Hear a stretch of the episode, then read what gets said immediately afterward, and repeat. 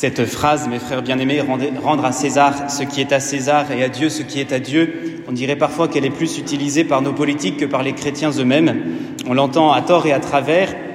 Et il est bon de se rappeler que c'est d'abord une parole du Christ et qu'avant d'être un message politique, et même sans doute elle n'est pas un message politique, elle est un message de foi, elle est un message spirituel qui est là pour notre propre conversion.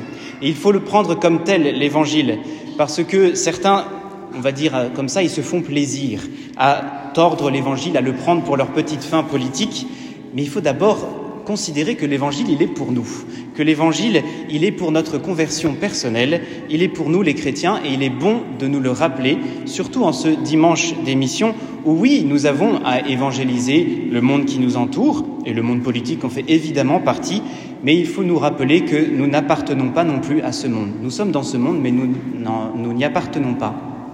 Donc il est bon de se rappeler évidemment que c'est peut-être la deuxième partie de la phrase qui importe le plus pour nous, c'est de rendre à Dieu ce qui est à Dieu. Et qui est à Dieu sinon nous-mêmes? Nous sommes à Dieu, nous avons cette marque divine en nous et nous appartenons à Dieu. Et c'est sans doute le message que le Christ voulait faire passer aux partisans d'Hérode et, aux, pharisiens quand il leur a dit cela, c'est à la rigueur, allez-y, rendez à César, faites déjà ce que vous faites, payez l'impôt puisque vous avez dans vos poches le denier de l'impôt, mais surtout n'oubliez pas à qui vous appartenez. Vous avez été fait à l'image de Dieu, vous appartenez à Dieu et vous oubliez peut-être de vous rendre vous-même à Dieu.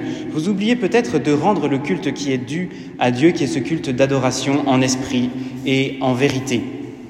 Il faut dire, que les partisans d'Hérode et les pharisiens, normalement, ne s'entendent pas, précisément sur la question de l'impôt. Parce que les partisans d'Hérode, ce sont les partisans de quelqu'un qui a fait son marché, on va dire, avec l'occupant romain. Hérode est quelqu'un qui euh, fonctionne très très bien avec l'occupant romain et qui est tout à fait euh, d'accord et même qui encourage à ce qu'on paye l'impôt à César.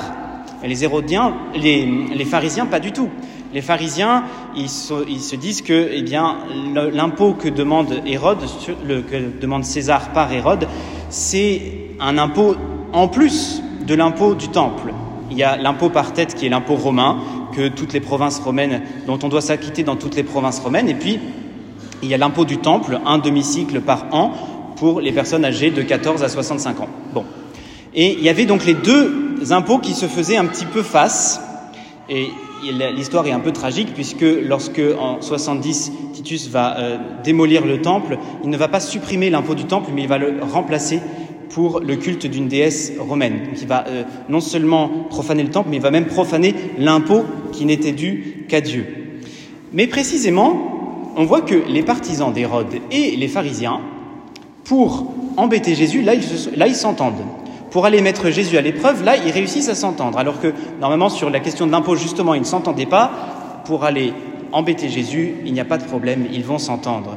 Et au fond, il y a aussi une volonté que Jésus prenne parti. Que Jésus prenne parti, soit pour les Hérodiens, soit pour les pharisiens, et que finalement il y ait une espèce de zizanie, une espèce de trouble dans le petit monde de Jérusalem et plus largement dans le monde de la Judée, puisque Jésus aurait pris parti. Alors Jésus en fait les renvoie, alors c'est un petit peu d'actualité, mais il les renvoie dans l'heure 22. Il les renvoie précisément dans ce qu'ils font déjà. Il leur demande d'aller puiser dans leur poche la monnaie, la monnaie de l'Empire qu'ils ont déjà, le denier à l'effigie du César de l'époque, donc de Tibère. On a encore hein, ces petites pièces de monnaie à l'effigie de, Tibère, euh, Tibère Pontifex Maximus, y a marqué euh, sur ces pièces. Donc on voit bien que eux-mêmes avaient déjà tranché le débat. Eux-mêmes avaient déjà accepté de payer l'impôt à César en plus de payer l'impôt du temple. Eux-mêmes avaient déjà résolu cette question et ce qu'ils cherchaient, c'était plutôt de perdre le Seigneur. Et le Seigneur retourne un peu la question. Parce que c'est vrai, dans le monde matériel, eh bien, il y a des choses qui nous appartiennent, des choses qui ne nous appartiennent pas. Il y a le fait que euh, César prend ce qui lui revient, il, impose des impôts, des taxes. Il y avait euh, un impôt sur le revenu bon, qui était à hauteur de 1%, alors ça fait rêver certains aujourd'hui. il impose des taxes parce que ce sont des choses qui lui reviennent. Et Jésus transforme en disant, mais dans le monde spirituel, ça ne se passe pas comme ça. Dans le monde spirituel, c'est pas pour rien qu'on l'appelle le monde de la grâce, c'est gratuit. Tout ce dont vous pouvez avoir besoin dans le monde spirituel, c'est gratuit. La messe, c'est gratuit. La confession, c'est gratuit. Les grâces actuelles que vous pouvez avoir dans vos vies quotidiennes, c'est gratuit. Ça s'appelle la grâce, c'est pas pour rien. Plutôt que de vous demander ce qui vous appartient ou ce qui appartient à César, ce qui appartient à tel autre, à tel, posez-vous plutôt la question de savoir à qui vous appartenez vous-même. Posez-vous la, la, question de savoir finalement de qui, pour qui vous travaillez, pour qui vous bossez. Et ça, cet examen de conscience, il le propose aux Hérodiens et aux pharisiens, il nous le propose à nous. Lorsque nous sommes un peu le nez dans le guidon dans nos affaires quotidiennes, eh bien nous oublions tout simplement peut-être à, qui nous appartenons. Nous appartenons à Dieu. Et dans notre âme, il n'y a pas une petite, petite pièce marquée à l'effigie de César, euh, il n'y a pas une petite pièce marquée à l'effigie de telle ou telle idole, il y a ce qu'on appelle un caractère qui est la marque de la ressemblance divine. Nous appartenons à Dieu. Nous avons cette ressemblance et nous ressemblons à Dieu. Nous portons en nous l'image de Dieu. C'est ce que disait euh, un père de l'Église, Saint Hilaire de Poitiers. Il disait ben, la monnaie de César, c'est la pièce d'or sur laquelle il a fait graver son image, et la monnaie de Dieu, c'est l'homme dans l'âme duquel il a fait graver lui-même son image. Et oui, nous sommes l'image de Dieu. Nous, nous oublions peut-être trop facilement à qui nous appartenons.